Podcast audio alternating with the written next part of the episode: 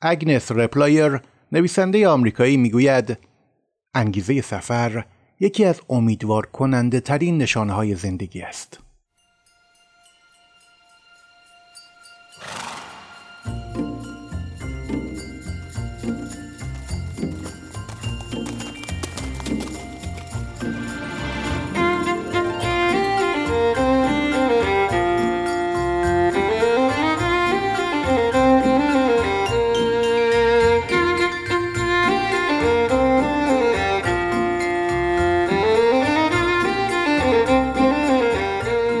سلام شما به 19 همین قسمت پادکست چرخ و سفر گوش می کنید من حمید سلطان آبادیان هستم و در این پادکست ماجرای سفری یک ساله با دوچرخه به یازده کشور آسیا رو برای شما از روی دفترچه خاطراتم تعریف می کنم.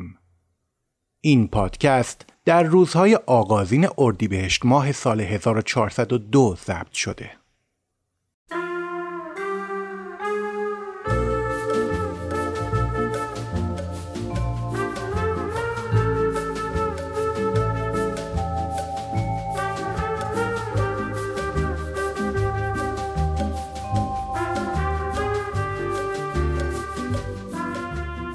در 18 اپیزود قبلی این پادکست خاطرات روزنوشت 67 روز از سفرم رو برای شما خوندم.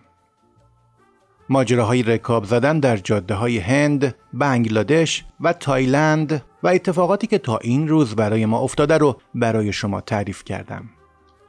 در این قسمت روزنوشت روزهای 68 تا 72 سفرم که ادامه ماجراهای رکاب زدن در جاده های کشور تایلند برای رسیدن به مرز این کشور با لاوس هست رو برای شما می‌خونم.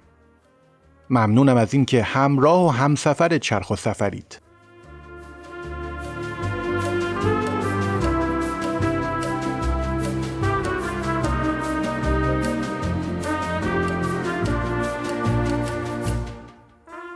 سهشنبه 16 اسفند 1390 روز 68 این روزها فرصتی برای اندیشیدن به این موضوع است که آیا می توانم سفرهای این چنینی را به تنهایی انجام دهم یا نه؟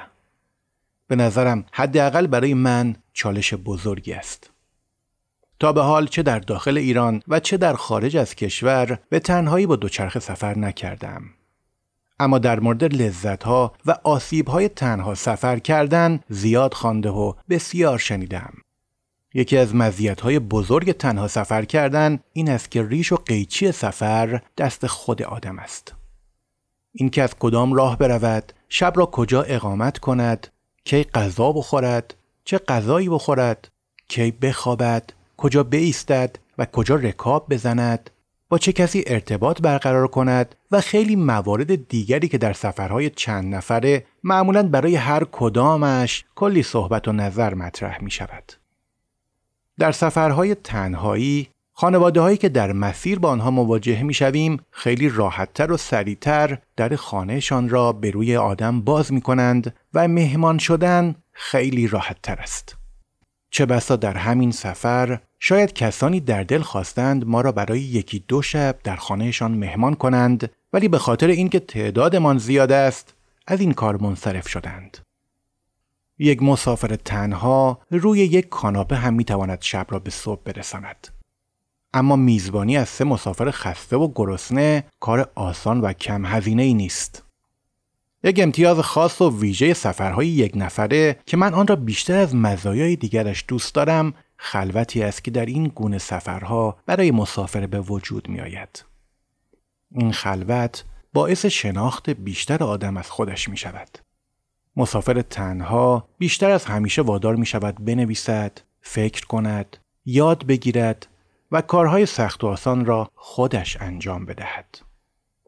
گرچه حس تنهایی همیشه ممکن است بیخ گلوی آدم را بگیرد و نفسش را کند کند ولی به هر حال حتی در سفرهای گروهی هم گاهی آدم عمیقا احساس تنهایی می کند و این چیز عجیبی نیست. آدمهایی که ارتباطات اجتماعی قوی تری دارند خیلی بهتر می توانند از پس تنها سفر کردن بر بیایند. چون یکی از لازمه های این نوع سفر برقراری سریع ارتباط با آدم هاست.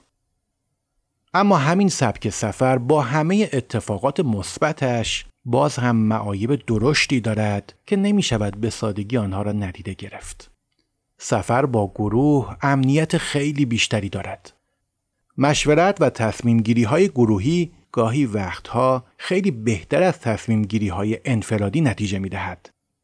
در بعضی موارد مثل کرایه کردن اتاق در مسافرخانه و هاستل و یا حتی در مورد خوراک هزینه های سفر با گروه خیلی کمتر است. پیمودن جاده های فرعی و خلوت و کم رفت و آمد به تنهایی ریسک بالایی دارد و ممکن است هزار و یک اتفاق برای دوچرخه سوار و دوچرخهش بیفتد و البته شاید هم هیچ اتفاق بدی نیفتد و همه چیز خوب به پیش برود. به هر حال به نظرم همه چیز برمیگردد به خود آدم که اهل خطر کردن هست یا نه. تنها سفر کردن کاری نیست که همه آدم های اهل سفر به آن علاقمند باشند. ولی می‌تواند تجربه خاص و خوبی باشد.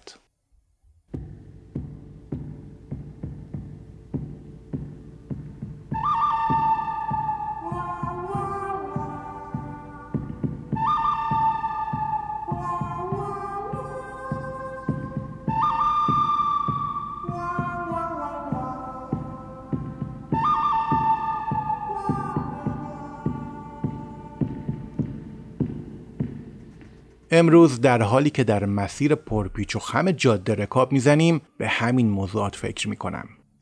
روز ساکتی را پشت سر می‌گذاریم. یکی از موضوعاتی که کمی نگران و ناراحتم کرده این است که چند روزی هست که دست به دوربین های عکاسی نزدهیم و عکسی به سب نرسانده ایم. شاید یکی از علتهایش خستگی باشد. اما از آغاز عکاسی یکی از اولویت های این سفر بوده و هست.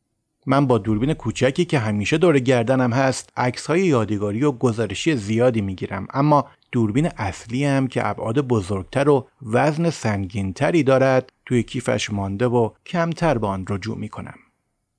این اتفاق خوبی نیست و باید حتما در این مورد با محمد و فرید صحبت کنم و فکری برایش بکنیم. امروز حدود 100 کیلومتر رکاب می‌زنیم. قسمت زیادی از جاده که در آن رکاب می‌زنیم خاکی و پر از چاله و چول است. حال و احوال فرید از روزهای قبل خیلی بهتر است و راحتتر رکاب می‌زند و از آن آخ و اوخهای همیشگی و توقفهای ناگهانیش خبری نیست. خوشحالم که آسیب دیدگیش برطرف شده و به حالت نرمال برگشته است. شاید هم درمان سنتی راهب پیر بعد از گذشت یکی دو روز اثر کرده و به خاطر همین است که هیچ خبری از درد و آسیب دیدگی در فرید به جایی نمانده است. امروز برای نهار به یک غذاخوری محلی می رویم و چند کاسه نودل که با جوانه گندم و سس تند مخلوط شده می خوریم. این غذاها آنطور که باید و شاید به ما انرژی نمی دهد. اما به قول معروف کاچی بهتر از هیچی. ساعت شش عصر به معبد خلوت و زیبایی در کنار رودخانه می رسیم. اسم تنها راهب نارنجی پوشی که در این معبد زندگی می کند صداست. وقتی وارد محبته معبد می شویم و در کنار یک درخت پرشاخ و برگ چادر می زنیم صدا پیش ما می آید و ما را به یک جوشانده گیاهی آرامبخش دعوت می کند. این جوشانده گیاهی خوشمزه خستگی امروزمان را می شورد و می برد. کمی بعد صدا یک شیشه کوچک روغن مخصوص ماساژ را برای ما می آورد و کنار چادرمان روی زمین می نشیند و به ما یاد می دهد که چطور پاهایمان را با آن روغن ماساژ دهیم. ما هم هر سه نفر روی زمین روبروی صدا می نشینیم و پاچه های شلوارمان را بالا می دهیم و دستهایمان را به کمی روغن آغشته می کنیم و آنطور که صدا به ما آموزش می دهد مشغول ماساژ پاهایمان می شویم. کلاس ماساژ درمانی حدود یک ساعت طول می کشد. صدا با آرامش و صبر و حوصله خاص حرکات ماساژ را به ما یاد می دهد. عضلات خسته پاهایم از این ماساژ روغنی کیف می کنند و جانی تازه می گیرند. بعد از کلاس ماساژ صدا برایمان بستنی یخی که خودش با شیر و شکر درست کرده می آورد و باز خوشحالمان می کند. با اینکه خیلی کم حرف می‌زند اما مهربانی از سر و رویش می تراود. معبدی که امشب محل استقرار ماست در کنار رود بزرگ و خروشان میکنگ قرار دارد. این رود 4350 کیلومتری دوازدهمین رود طویل دنیاست که در مسیر خود از کشورهای چین، میانمار، لاوس، تایلند و کامبوج میگذرد و در ویتنام به دریا میریزد. صدای این رود و آرامش و خلوت معبد حس و حال خوبی را به ما داده است. در حمام معبد که حسچه آن با آب باران پر شده و حسابی خنک است سر و تنی به آب می‌زنیم. بعد از این حمام خنک اجاق را برپا می کنیم و آب جوش می گذاریم و صدا را به خوردن یک لیوان نسکافه دعوت می کنیم. صدا با خوشحالی به جمع ما میپیوندد و در حین نوشیدن نسکافه فرید با لپتاپ عکسهایی از جاهای دیدنی ایران را به صدا نشان می‌دهد. واکنش صدا در هنگام تماشای عکسها دیدنی و جالب است. این تصویرها خیلی برایش تازگی دارد و آنطور که به نظر می رسد هیچ تصور قبلی از ایران نداشته است. با شروع و هیجان خاصی می‌گوید خیلی دوست دارد به ایران سفر کند.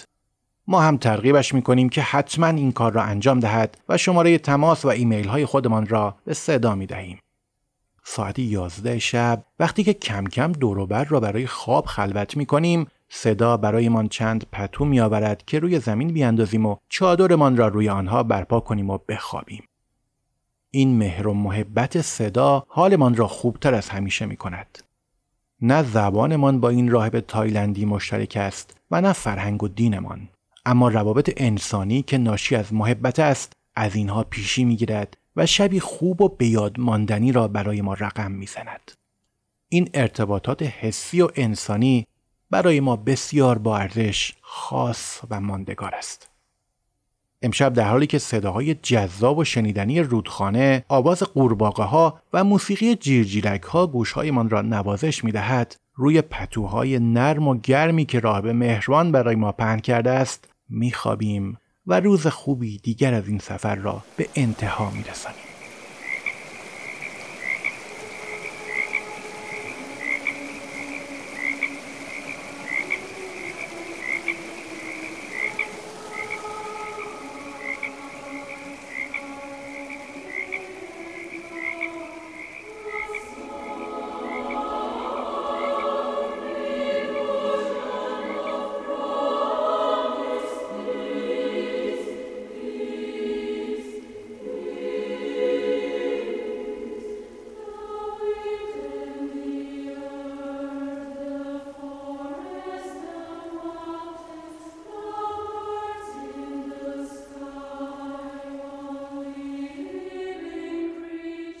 چهارشنبه هفدهم اسفند 1390 روز 69 خواب خوب دیشب باعث می شود صبح امروز سبک و قبراق از خواب بیدار شویم و ساعت هفت صبح در حالی که هنوز هوا خنک و لطیف است از صدا خداحافظی کنیم و به جاده برگردیم.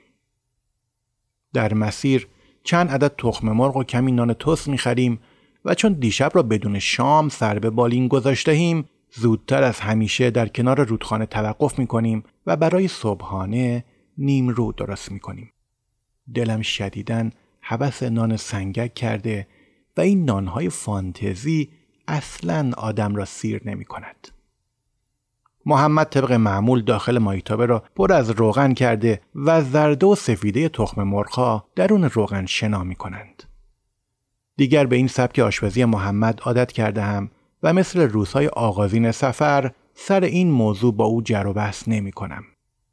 هرچه می خوریم کم یا زیاد در این رکاب زدنها مخصوصا در سربالایی های سخت می سوزد و تبدیل به انرژی می شود و چیزی از آن در تنمان باقی نمی ماند. پس هرس و جوش برای چه؟ اتفاقا هر چقدر چربتر خوشمزه تر. امروز با اینکه با محمد و فرید در مورد دقدقه هایم برای ثبت عکس صحبت کرده اما باز هم در مسیر توقفی برای این کار نداریم. البته محیط پیرامون جاده هم فضای مناسب و سوژه چشمگیری برای عکاسی ندارد. بدون توقف تا ظهر در جاده پرپیچ و خم و پر از چاله مسیر حدود 50 کیلومتر رکاب می‌زنیم. ساعت دوازده ظهر برای خوردن غذا در یک غذاخوری کوچک در کنار جاده توقف می کنیم. غذا به صورت سلف سرویس است و البته چیز زیادی هم برای انتخاب وجود ندارد. چند ماهی زشت و نیمه پخته که پشت کله آنها شبیه سنگ است روی میز درون ظرفی بزرگ روی هم گذاشته شدند. کته درون ظرف حسیری بزرگی است که وقتی درش را برمیداریم با خار از آن می‌زند بیرون. چند ظرف دیگر هم روی میز است که درون آنها خیار و کلم و کاهو و لیمو و سبزیجات قرار دارد. نفر یکی از همین ماهی های سیاه بینامونشان با مقداری کته و سالات برمیداریم و پشت یک میز می نشینیم. با اولین لغمه ای که می‌زنم می‌فهمم که غذای امروز برای من غذا نمی شود. گوشت ماهی نپخته است و طعم لجن می دهد. لابلای دانه های برنج هم مرچه های ریزی در حال جان دادن هستند و آنهایی هم که نیمه جانی دارند در حال تقلا برای زنده ماندنند. یکی دو قاشق از سالاد می‌خورم که آن هم طعم غذای شب مانده می‌دهد و همه سبزیجاتش پلاسید است.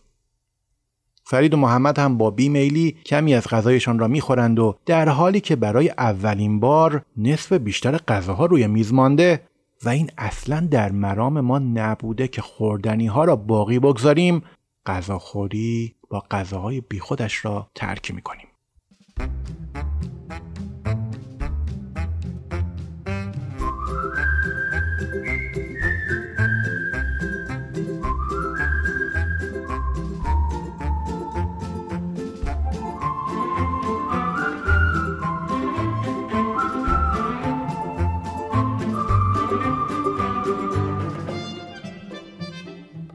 بعد از ظهر فضای پیرامون جاده تغییر می کند.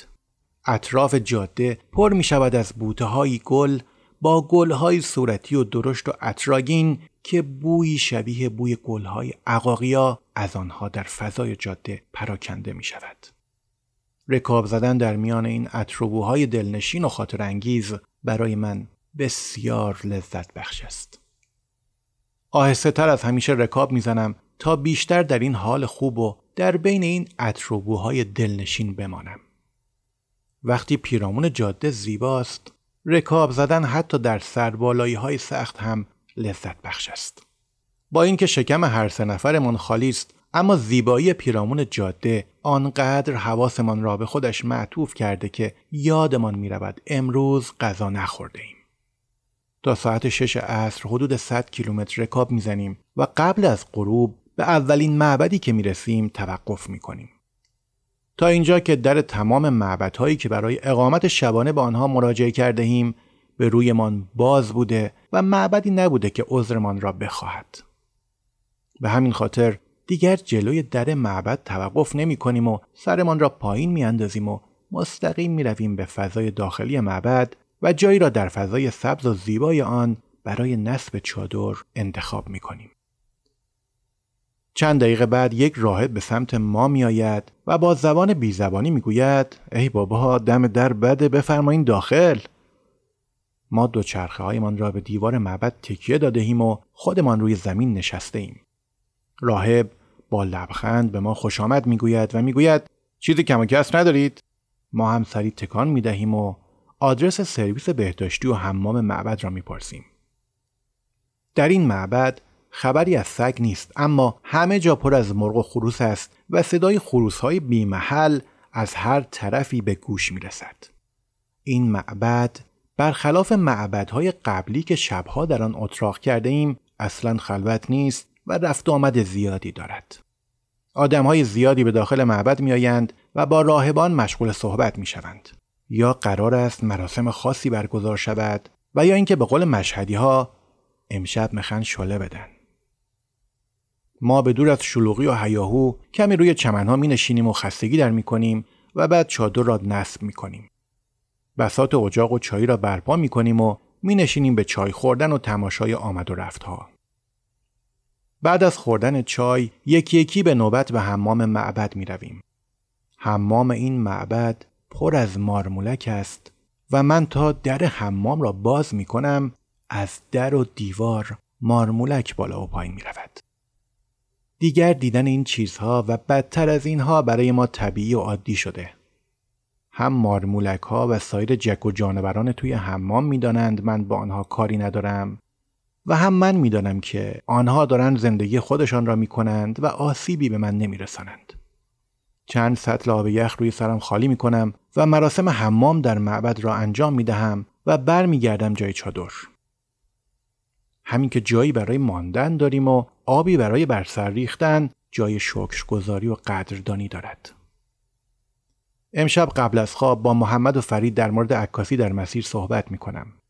هر سه متفق القولیم که اگر مکانی یا سوژه‌ای مناسب برای عکاسی دیدیم توقف کنیم و فرصت ثبت عکس را از دست ندهیم. در حالی که خروس ها آرام و قرار ندارند و هر از چندگاهی صداهایشان از دور و نزدیک به گوش می رسد برای خواب به داخل چادر می رویم. رفت آمد آدم ها به داخل معبد هم قطع نشده و گاهی این آمد و رفت ها هم از جلوی چادر ماست.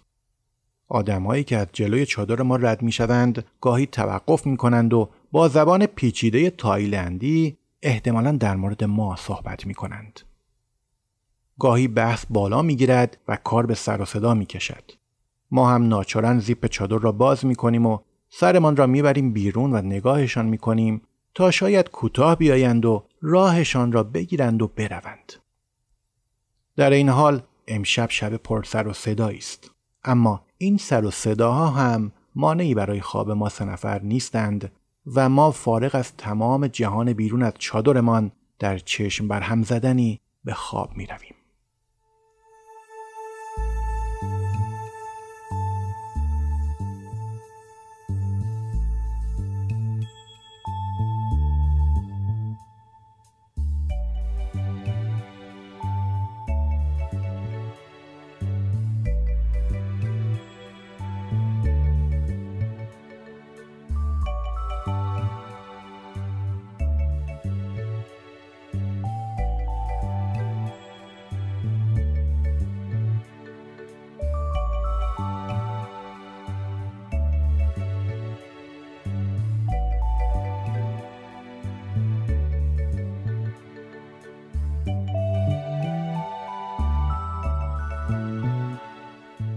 پنجشنبه 18 اسفند 1390 روز هفتادم ساعت چهار صبح با سر و صدا و همهمه ای که از بیرون چادر به گوش می رسد از خواب بیدار می شویم. تعداد زیادی زن و مرد و راهب توی محوطه معبد جمع شدند. تا ساعت هفت صبح همینطور کجدار و مریض و با همین سر و صداها هر طوری هست چشمانم را بسته نگه می دارم. اما هر لحظه به تعداد آدمها و سر و صداها افزوده می شود. صدای خروس ها هم به صدای آدمها اضافه می شود و بعد کم کم صدای تبل و زنگوله و سایر ادوات موسیقی این کنسرت شلوغ را کامل می کند. دیگر امکان خوابیدن وجود ندارد. ساعت هفت هر سه نفر دل از ادامه خواب می کنیم و بلند می شویم و چادر و وسایلمان را جمع می کنیم. به نظر می رسد قرار است مراسم خاصی برگزار شود و به همین خاطر از دیشب جنب و جوش زیادی در معبد برپاست. از معبد شلوغ خارج می شویم و در حالی که هوا تازه در حال روشن شدن است به جاده برمیگردیم. بعد از کمی رکاب زدن به چندین درخت موز می رسیم که در کنار جاده برگ های پهنشان را گستراندیدند و میوه های زرد و رسیدهشان بعد جوری به ما چشمک می زنند. توقف می کنیم و چند خوش موز رسیده برای صبحانه امروز می چینیم.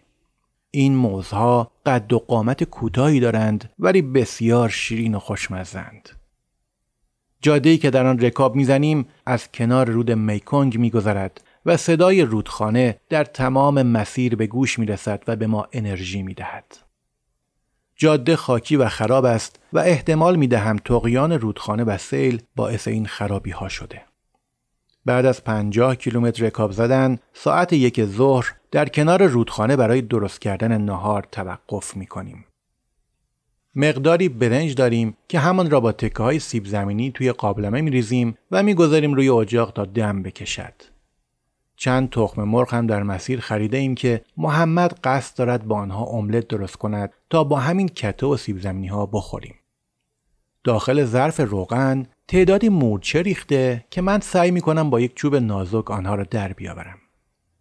محمد بدون توجه به این موضوع روغن را داخل مایتابه ریزد و خنده کنن می‌گوید ولش کن حاجی رب میریزم توش اصلا دیده نمیشن من با اعتراض می‌گویم خب برداشتنشون که کاری نداره دو دقیقه صبر می‌کردی همشون رو جمع می‌کردم ولی محمد توجهی نمی کند و رو با تخم مرغ را روی مورچه ها می ریزد.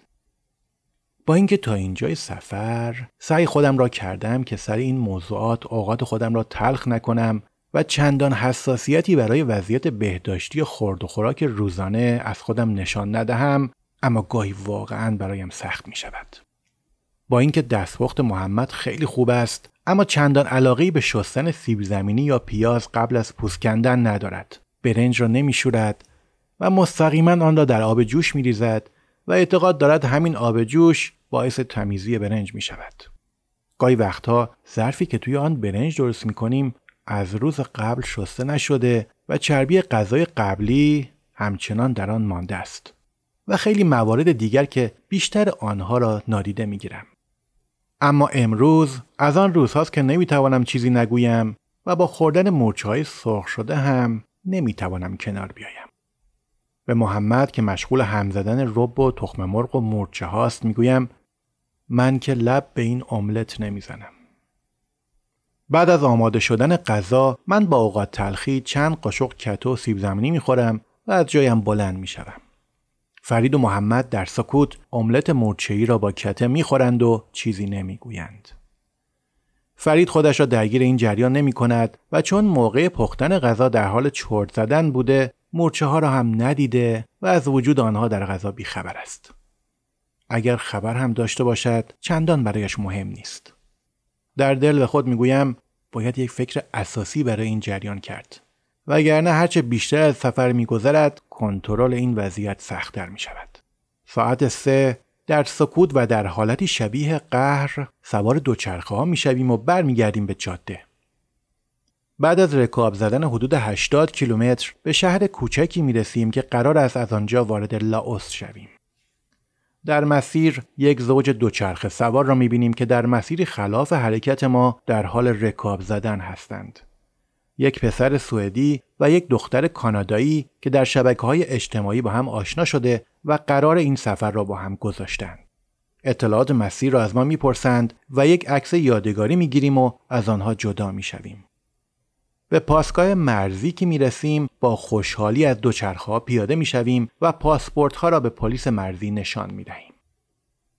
معمور مربوطه بعد از بررسی پاسپورت ها سری تکان می‌دهد و می‌گوید شما نمی‌تونید از اینجا عبور کنید. خروجی مرز 50 کیلومتر به اینجا فاصله داره و در شهر بعدیه. ما که خودمان را برای ورود به چهارمین کشور آماده کرده ایم از این اتفاق حالمان گرفته می شود. دیگر فرصتی برای رکاب زدن نیست و هر قدر هم سری رکاب بزنیم باز هم در روشنایی روز به شهر بعدی نمی رسیم. سوار بر دو چرخه ها چرخی در شهر می‌زنیم و معبد بزرگی را پیدا می کنیم که برای اقامت امشب مناسب است. وارد می شویم و از راهبان معبد برای ماندن اجازه می گیریم که طبق معمول با روی خوش از ما استقبال می شود. تفاوت بزرگی که این معبد با معابد قبلی دارد این است که یک قبرستان بزرگ بودایی در داخل آن است و علاوه بر این ساختمان های بزرگ دیگری هم در معبد وجود دارد که محل آموزش راهبان کوچک است. دوچرخه ها را در کنار یکی از ساختمان ها می‌گذاریم و دوربین ها را بر می داریم و مشغول عکاسی در قبرستان می شویم. تایلندی ها بر اساس آموزه های دین بودایی مرده های خود را می سوزانند. در بیشتر معابد ساختمان کوچک و یا محل ویژه‌ای قرار دارد که در آن کوره مرده سوزی است. متوفا را در این کوره قرار داده و در حالی که بازماندگان در کنار کوره روی صندلی نشستند میت درون کوره با دمایی بسیار بالا تبدیل به خاکستر می شود و مقداری از این خاکستر در کوزه کوچک ریخته شده و به بازماندگان داده می شود. قبرهایی که در این قبرستان است در اصل حفره های کوچکی در میان دیوار است که این کوزه حاوی خاکستر درون آن قرار می گیرد و روی حفره با قاب عکسی از مرحوم یا مرحومه پوشانده می شود. همین اندازه کوچک قبرها باید شده در یک دیوار دو متری تعداد زیادی قبر وجود داشته باشد.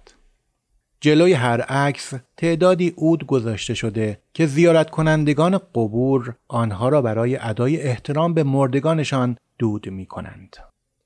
روزهای سوم، هفتم، آخر ماه سوم و سالگرد مرگ متوفا زمانهایی است که تایلندی ها به قبرستان آمده و از مردگان خود یاد می کنند. بعد از عکاسی و تماشای این قبرها و عکسهای اموات و دود کردن تعدادی عود برای آرامش و شادی ارواح اموات این قبرستان به یک مکان مسقف در کنار یکی از مدرسه های داخل معبد آمده و چادر را همانجا برپا می کنیم. هوا تاریک می شود و کم کم راهبان کوچک نارنجی پوش که همه آنها شبیه ایکیوسان هستند و سر خود را کاملا تراشیدند سر و کلهشان دوروبر چادر ما پیدا می شود. دو سه نفر از آنها در حالی که یک دیکشنری تایلندی انگلیسی در دست دارند به ما نزدیک می شوند و باب صحبت را باز می کنند. وضعیت مکالمه هم به این صورت است که برای گفتن یک جمله معمولی کتاب دیکشنری را باز می کنند و چند دقیقه طول می کشد تا جمله مورد نظرشان را پیدا کنند و بعد از گفتنش آن هم به صورت شکسته و بسته وقتی ما پاسخشان را می دهیم باز چند دقیقه طول می کشد تا معنی پاسخ ما را درون آن کتاب پیدا کنند و ذوق کنند. وقتی از این کار خسته می شوند به کنار ما می آیند و می نشینیم به صحبت از طریق body language و اینطوری خیلی بهتر و زودتر منظور همدیگر را متوجه می شویم. داخل این معبد هم از همان حمام های همیشگی هست و اینجا هم با چند سطل آب خودم را می شویم و سر و تنی صفا می دهم. تا ساعت یازده بیداریم و بعد از خوردن یک لیوان چای به خواب می رویم.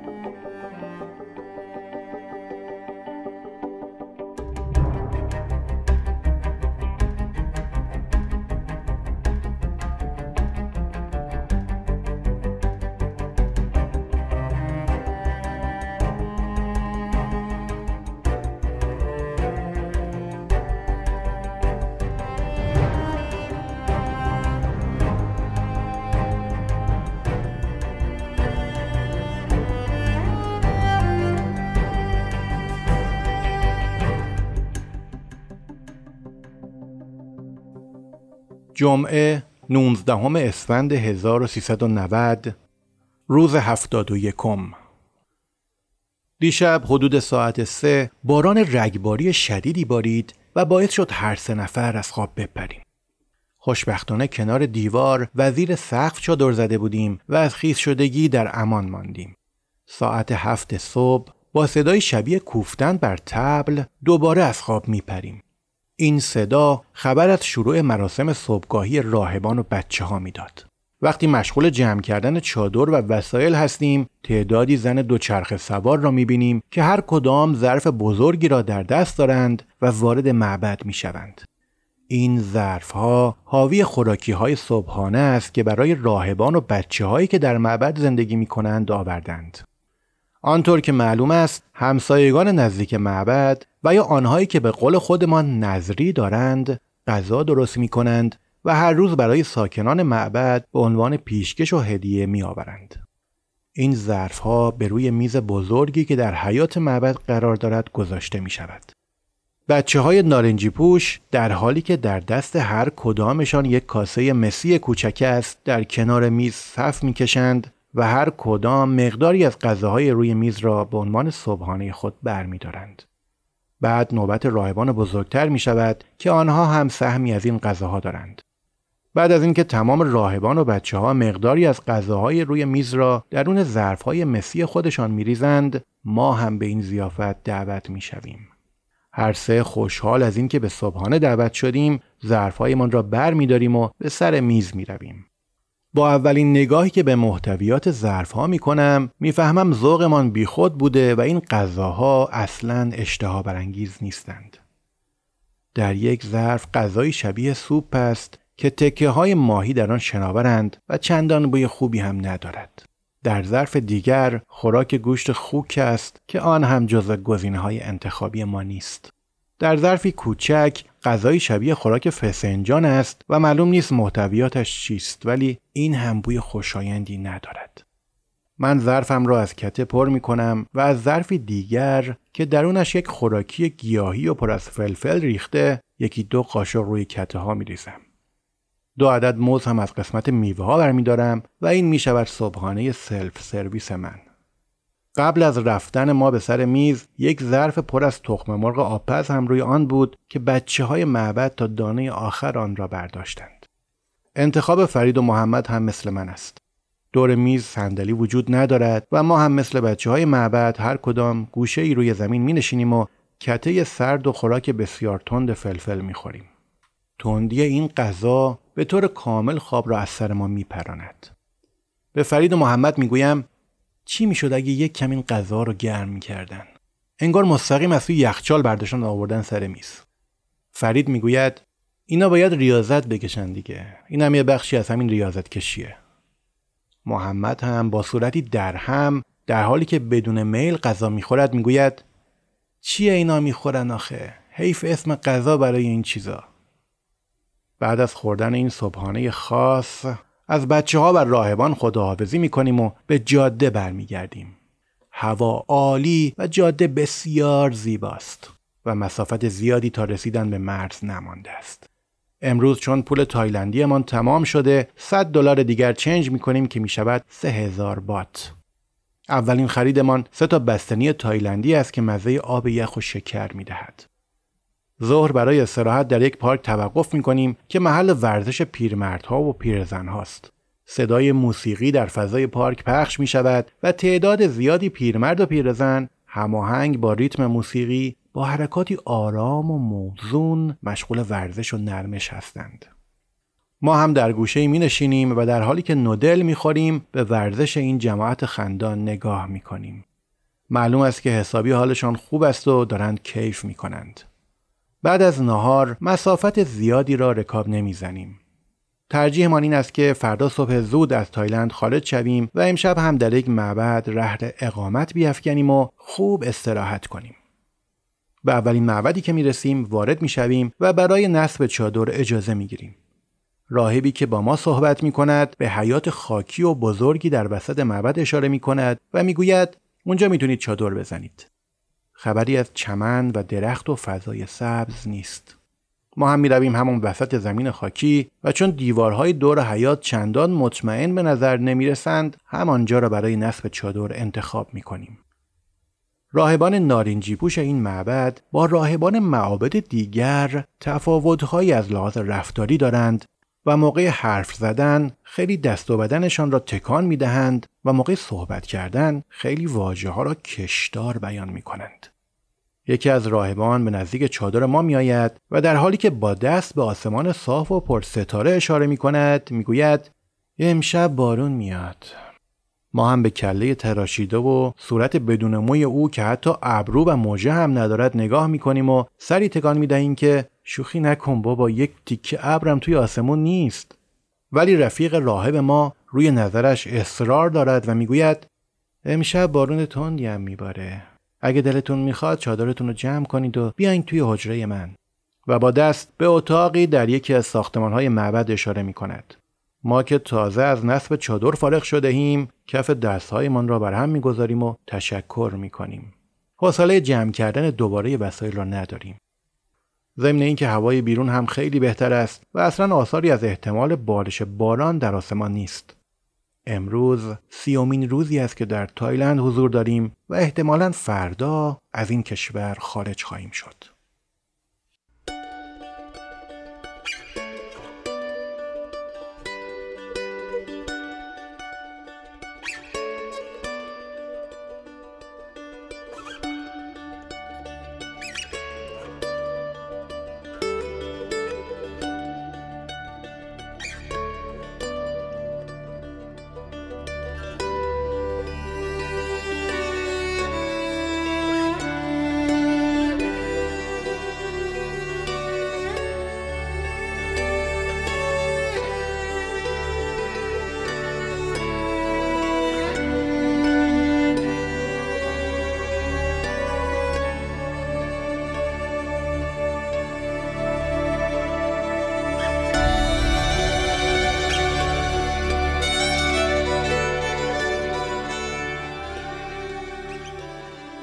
شنبه 20 اسفند 1390 روز هفتاد و دوم دیشب شب عجیب و سختی بود.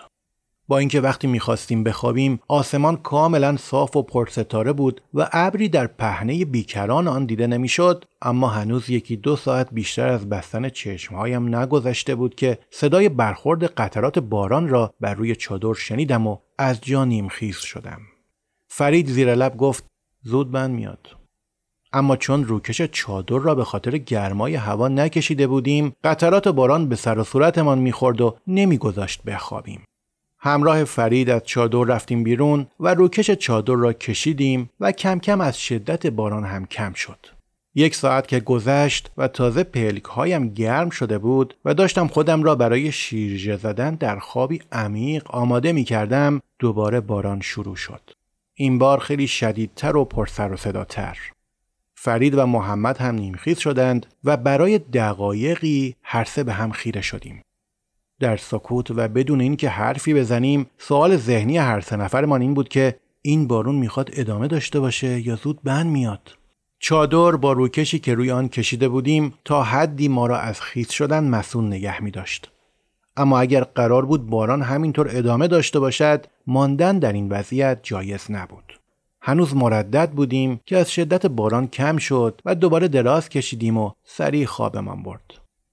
اما این خواب هم نافرجام و ناکام ماند چون ساعت حدود چهار صبح با صدای کوفتن بر تبل و دینگ و دانگ ناقوس ها از خواب پریدیم ای بابا چه خبر امشب چرا اینا اینطوری می‌کنن چند دقیقه که میگذرد دوباره سکوت حکم فرما می شود و ما دوباره از حالت نیمخیز به حالت درازکش تغییر موقعیت می دهیم و این بار هم خیلی زود خوابم می برد. اما چه خوابی ساعت شش صبح حراسان از خواب میپرم و می‌بینم وای که عجب بارانی دارد میبارد. قطره های درشت باران با شدت به چادر می‌خورند و شدت باران آنقدر زیاد است که در آنی می‌بینم از دور و اطرافم آب دارد وارد چادر می‌شود. بچه ها را بیدار می کنم و فقط فرصت می کنیم وسایل، دوربین و چیزهایی که امکان خیس شدن و آسیب دیدنشان هست را جمع کنیم و زیپ چادر را باز کنیم و دوان دوان از چادر فرار کنیم به سمت یکی از ساختمان هایی که یک سقف ایرانیتی در بالایان است. بیرون چه خبر است؟ دور تا دور چادر پر از چاله است که لب به لب از آب پر شده و موقع فرار از چادر چند بار نزدیک است به خاطر فرو رفتن پاهایمان در همین چاله ها به زمین بخوریم و خیس و گلی شویم.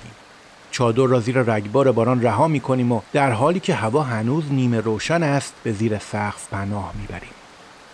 چرخه ها را هم به زیر مکان مسقف انتقال می دهیم و همانجا منتظر بند آمدن باران می باران به آبشار تبدیل می شود و نه تنها از شدت آن کم نمی شود بلکه لحظه لحظه شدیدتر هم می شود. همان راهبی که دیشب به ما هشدار بارش باران را داده بود به نزدیک ما می آید و در حالی که پوزخندی بر لبش خشکیده ابرو بالا می اندازد و می گوید دیدید گفتم بارون میاد و بعد در حالی که به آسمان نگاه می کند به ما می گوید با این وضعیت امشب همینجا موندگارید ما سه نفر خیره به اون نگاه می‌کنیم و حرفی نمی‌زنیم. تا ساعت ده صبح همانجا منتظر بند آمدن باران توقف می‌کنیم ولی خبری از توقف این رگبار شدید نیست. یکی دو نفر از راهبان برای ما گلابی و سیب و پرتقال میآورند و مشغول گپ و گفتگو با ما می‌شوند. یکی از راهبها که خیلی با فرید رفیق شده به ما می‌گوید اگه دلتون می‌خواد می‌تونید امشب همینجا بمونید و اتاق من برای هر ستای شما جا داره. ولی ما میلی برای ماندن در این معبد عجیب نداریم. ساعت ده و نیم در حالی که هنوز به شدت باران میبارد دل را به دریا می‌زنیم و تصمیم می‌گیریم زیر همین باران به سمت مرز رکاب بزنیم.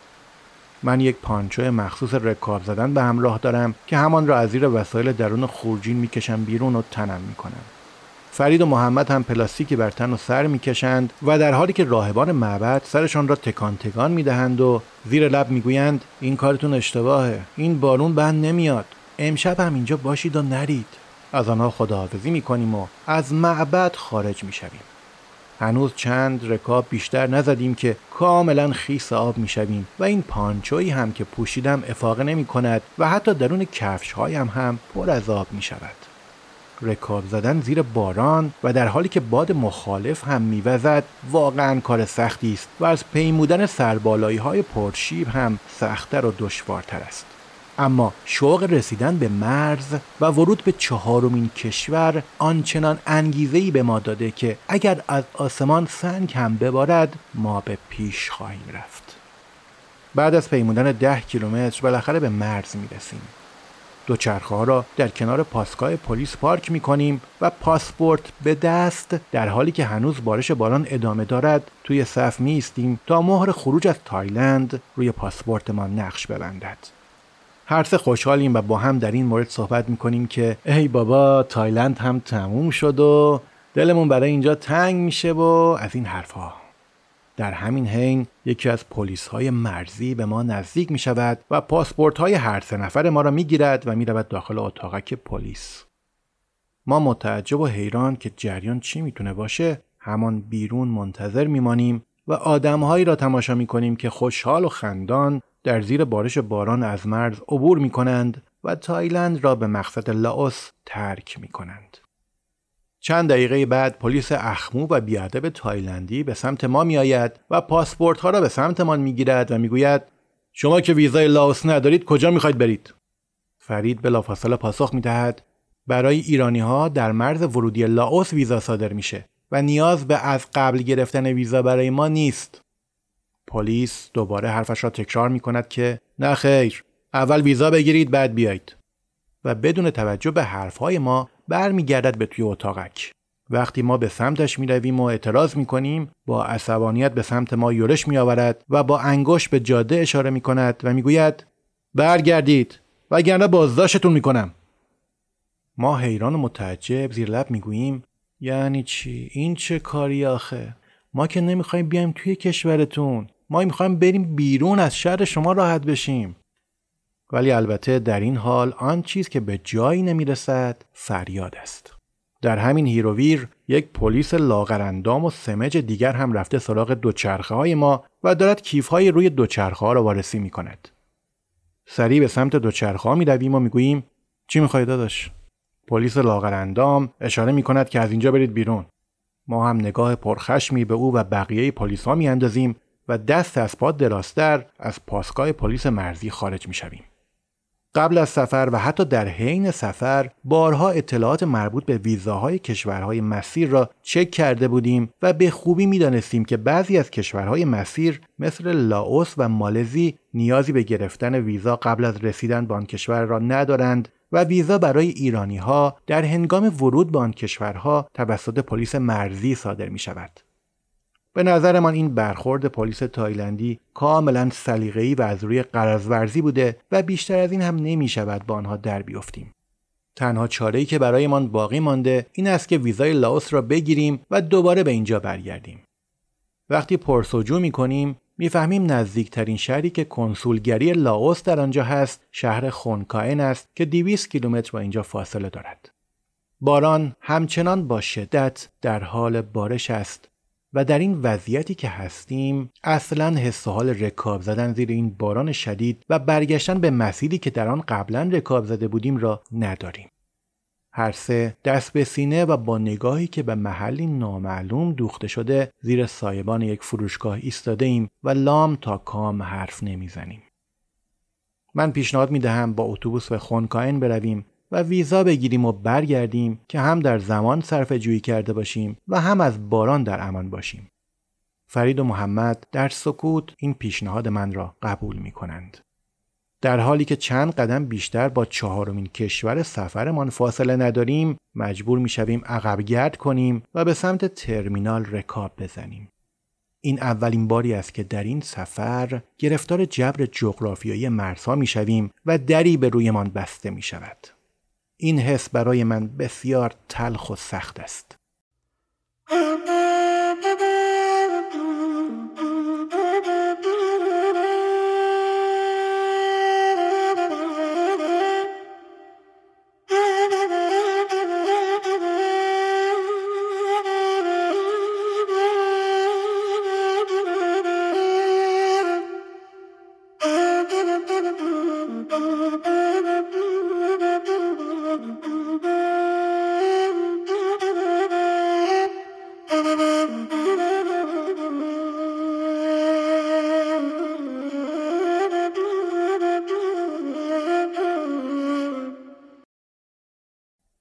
ترمینال اتوبوسرانی سه تا بلیت برای ساعت سه عصر تهیه می کنیم و برای هزینه اضافه‌ای که باید برای جاسازی دوچرخه ها در قسمت بار اتوبوس بپردازیم کلی چک و چانه می‌زنیم.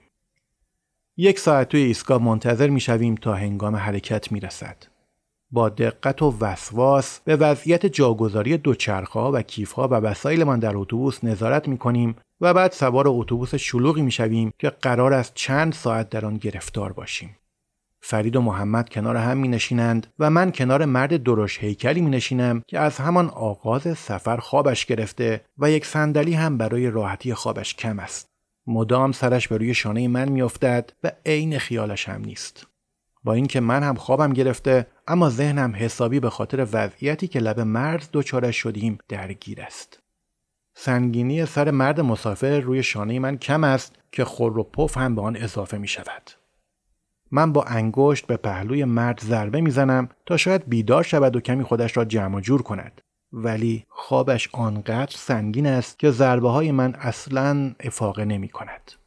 فرید و محمد هر دو شانه به شانه هم خوابیدند. ساعت پنج عصر اتوبوس به داخل گاراژ میپیچد و همه مسافران پیاده می‌شوند. به نظرم خیلی زود رسیده ایم و به همین خاطر از راننده می‌پرسم آقای راننده ببخشید اینجا خونکاینه؟ راننده جواب می‌دهد نه 120 کیلومتر تا خونکاین مونده ولی اینجا آخر خط ماست. می‌گویم بلیت ما برای خونکاین بودا.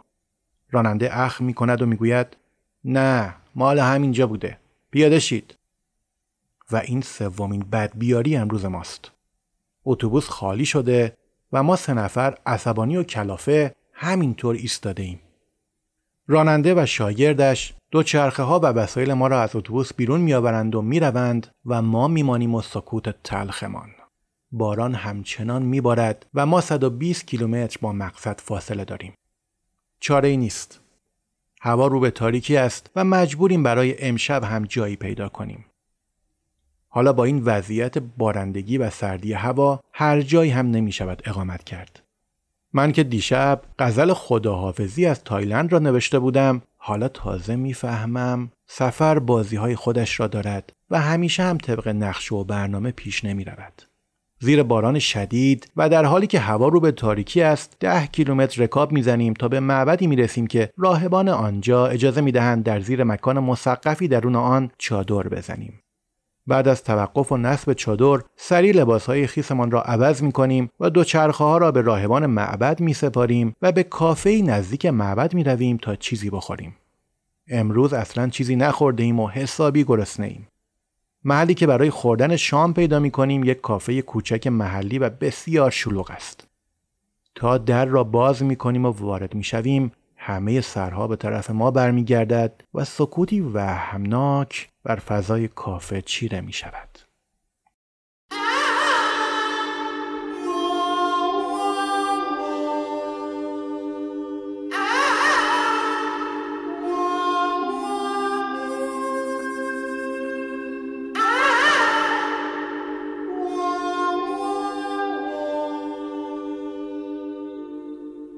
همه کسانی که در کافه هستند با نگاهی پرسشگر و متعجب به ما نگاه می کنند. اینجا یک روستای کوچک است و همه همدیگر را می‌شناسند و حضور ما غریبه ها برایشان اتفاق عجیبی است. دور یک میز می نشینیم و هنوز غذایی سفارش ندادیم که یکی از مشتریان کافه با صدای خشدار و بلند می‌پرسد شما اهل کدوم کشورید؟ من جواب می دهم ما ایرانی هستیم. این پاسخ باعث جنب و جوش و همهمه ای در کافه می شود. همان مردی که سوال کرده بود دوباره می‌گوید ایرانی های خطرناک وقت کم آوردن نیست. فرید از همان مرد دعوت می کند تا به سر میز ما بیاید. بقیه هم کنجکاو می شوند و دور ما جمع می شوند. ما برای آنها توضیح می دهیم که اولا ایرانی ها اصلا خطرناک نیستند دوما ما با دوچرخه به این روستا آمدیم و پیام ما هم صلح و دوستی و لبخند مردم ایران برای همه کشورهای دنیاست.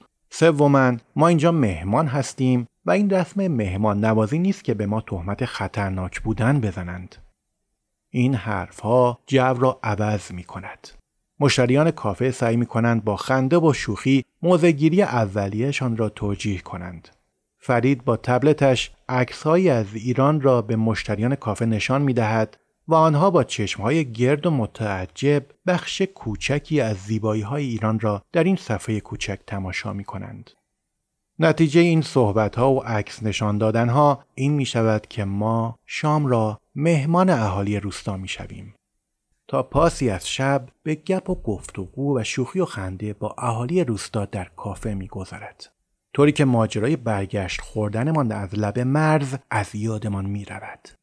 ساعت دوازده نیمه شب بعد از یک خداحافظی گرم با مشتریان کافه به معبد برمیگردیم.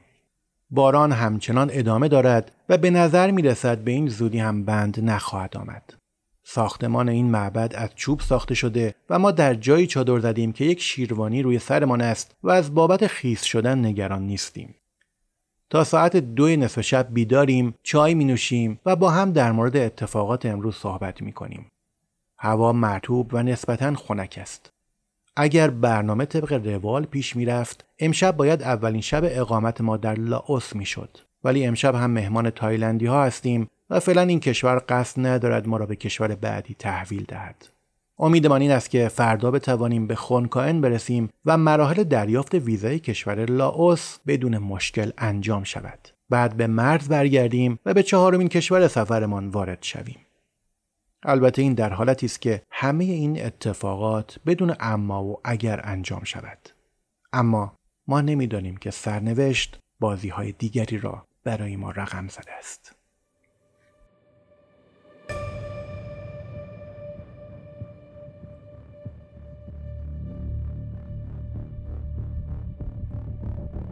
Bye.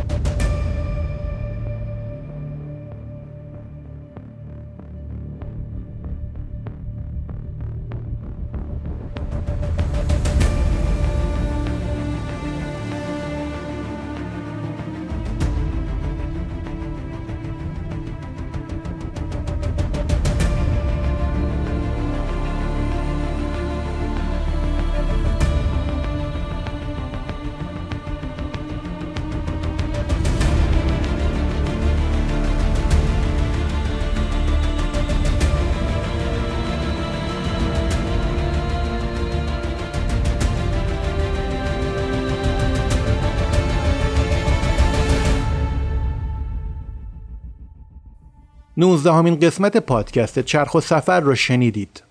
عکس ها و ویدیوهای مربوط به این قسمت رو می‌تونید در سایت چرخ و سفر .ir، اینستاگرام و کانال تلگرام ما به اسم چرخ و سفر ببینید و دنبال کنید. با توجه به درخواست چند نفر از همراهان این پادکست برای دسترسی به موسیقی های استفاده شده در اپیزودها به مرور این موسیقی ها رو در کانال تلگرام چرخ و سفر قرار خواهیم داد. تا قسمت بعدی که در اون ماجرای رسیدن به شهر خونکائن و رفتن به کنسولگری لاوس بازگشت اجباری و دوباره به بانکوک اقامت در یک آپارتمان دریافت ویزای کامبوج ماندگاری در بانکوک و اتفاقات پرفراز و نشیب دیگری رو خواهید شنید شما رو به خدا می سپارم. همیشه در سفر باشید و خدا نگهدار.